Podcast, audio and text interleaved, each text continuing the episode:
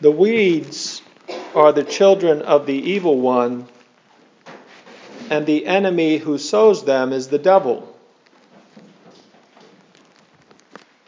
says the Lord. Evil is real. And evildoers are real. Christ says that those who do evil are come are sent by the devil. The first thing that must be said is that every man who commits a mortal sin is an evildoer by committing that sin. Man becomes an evildoer by knowingly and willingly violating God's law in grave matter. Well, actually, we should begin a step previous, which is original sin. We all inherited. We, we have an, inherit, an inheritance of evil doing. So we're all evildoers from our birth, according to our birth. And the one who sowed it is the devil. We were born in sin. This is why we came to church to be baptized, to be transformed. Christ made us sons of God really sons of God. We were really purified and given His grace and His power to become good. We who were born in sin. And then, besides, our own sins make us evildoers, even after baptism. To knowingly and willingly violate God's law, especially in grave matter, something that is seriously wrong, that is displeasing to God. And it is condemnation. We, we condemn ourselves by, by committing mortal sin if we should if we should commit if we commit mortal sin. It's displeasing to God because it's an attack on goodness. It damages the world. Every sin damages the world. And mortal sin damages the world mortally, which means unto death, unto final destruction. Sin damages the world because it goes against the plan of God, which is good. And everything that goes against what is good is evil.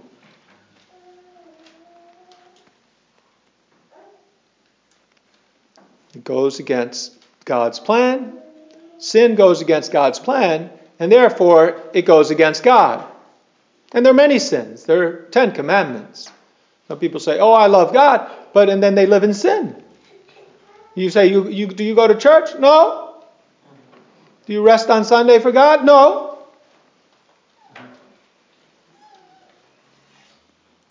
Do you lie? Do you steal? Do you cheat?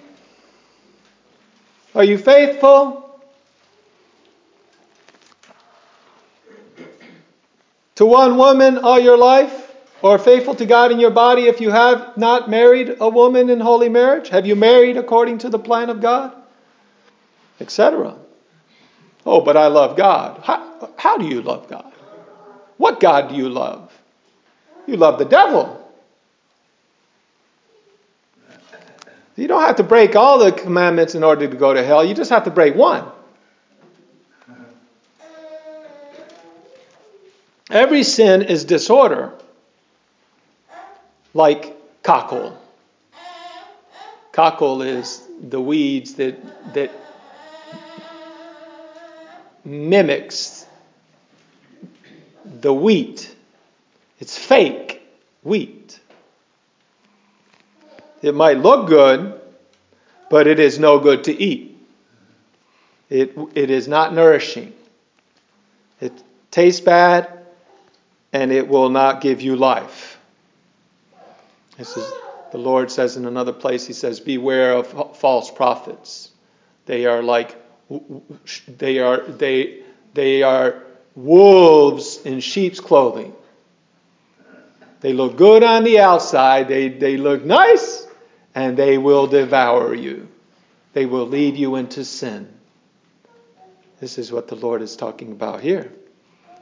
Because, because even in mortal sin, there are two types of sinners the weak and the corrupt. Those who love God and follow Christ and live a sacramental life with frequent confession, repentance, and confession, and daily communion, and acts of penance and fastings, who all they want is to serve the Lord and to be faithful to Him and to please Him, they can still fall into mortal sin. This is very important to keep in mind because people will criticize you. Oh, you're a, you're a sinner just like me. What, do you, what do you, makes you think you're going to go to heaven? Well, what makes me think I'm going to go to heaven is the blood of Jesus Christ, who forgives me if I repent. We're all sinners, but there's a difference. I'm weak. I'm weak. I fall not wanting to fall. Remember what St. Paul says. He says, Why is it the good that I want to do, I don't do? And the evil that I do not want to do, that is what I do. Who will save me from this flesh? And he says, oh, The grace of Jesus Christ will save us. That's why we come to Mass. Because we recognize. How do we be, begin Mass? I confess to Almighty God and to, that I have gravely sinned. That I've sinned through my fault, through my fault, through my most grievous fault. Every man has to confess. The Pope, Pope Francis, Cardinal Tobin, Monsignor Beau, Every man has to begin Mass the same way you and I do, if he begins it rightly. Let us call to mind our sins and ask the Lord for pardon and strength. Ask Him to purify us and make us good. We were weeds, and He makes us wheat. He does the miracle. He changes us into what we were not. He makes us sons of God. He makes us His adopted brothers and sisters, his, the adopted sons of the Father. So, fervent followers of God, fervent Christians, fervent Catholics can still fall out of weakness into mortal sin, especially sins of passion. In that case, the person tries to avoid all of the proximate occasions of sin, and if he should fall, he immediately repents with a firm resolution to avoid that sin, to sin no more, and confesses and obtains absolution. This is what we say in the act of contrition. I firmly resolve, with the help of thy grace, to, to confess my sins, to do penance, and to amend my life to avoid the near occasions of sin. I'm going to use my intelligence now. Now that I know what my, my weakness is, now what I know how the devil can trick me, I'm going to avoid that. I'm going to go. I'm going to go around it. I'm not going to go that way anymore. It's like it's like if you walk around the block, you know, and you know there's a, people that are going to do you harm on this block, you go around the other block, just to avoid the trouble. Even if you're in doubt, you see that you see there's there's there's commotion. I see commotion, I go the other way. I don't think twice. I don't want to be in the middle of that. Some people like to go over there, you know. Some people see a fight in the street and they, they want to run over there and go see and go and go see. I don't want to go see. I want to go the other direction. It was, it was in the reading in Exodus yesterday. We didn't see it because we, it was the, oh, oh yes, we did see it. It was the calf. It was the golden calf. When Moses came down from the mountain, even though it was the feast of St. Martha, we did have the first reading from, was from Exodus. Moses came down from the mountain and he heard partying going on. And, and, and, and it sounded like a battle. And Moses said, No, no, no, that's, a, that's, that's they're, they're, they're, they've, they've sinned against God. They're sinning. They're sitting there in revelry. You go away from that. He came down and he, he, he, he, he, he, he, he, he smashed the commandments given by God.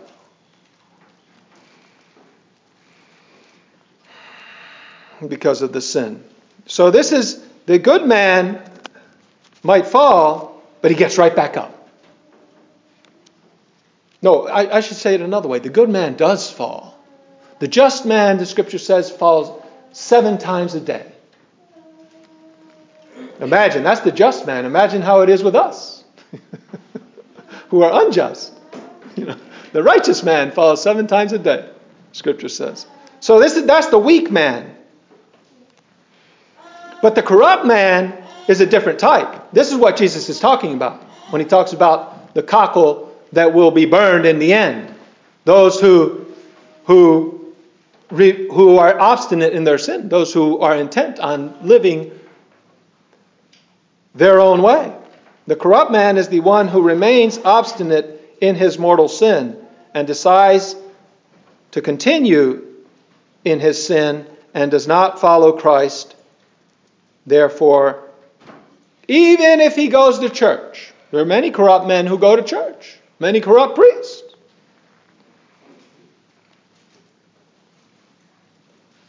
They sin and cause others to sin.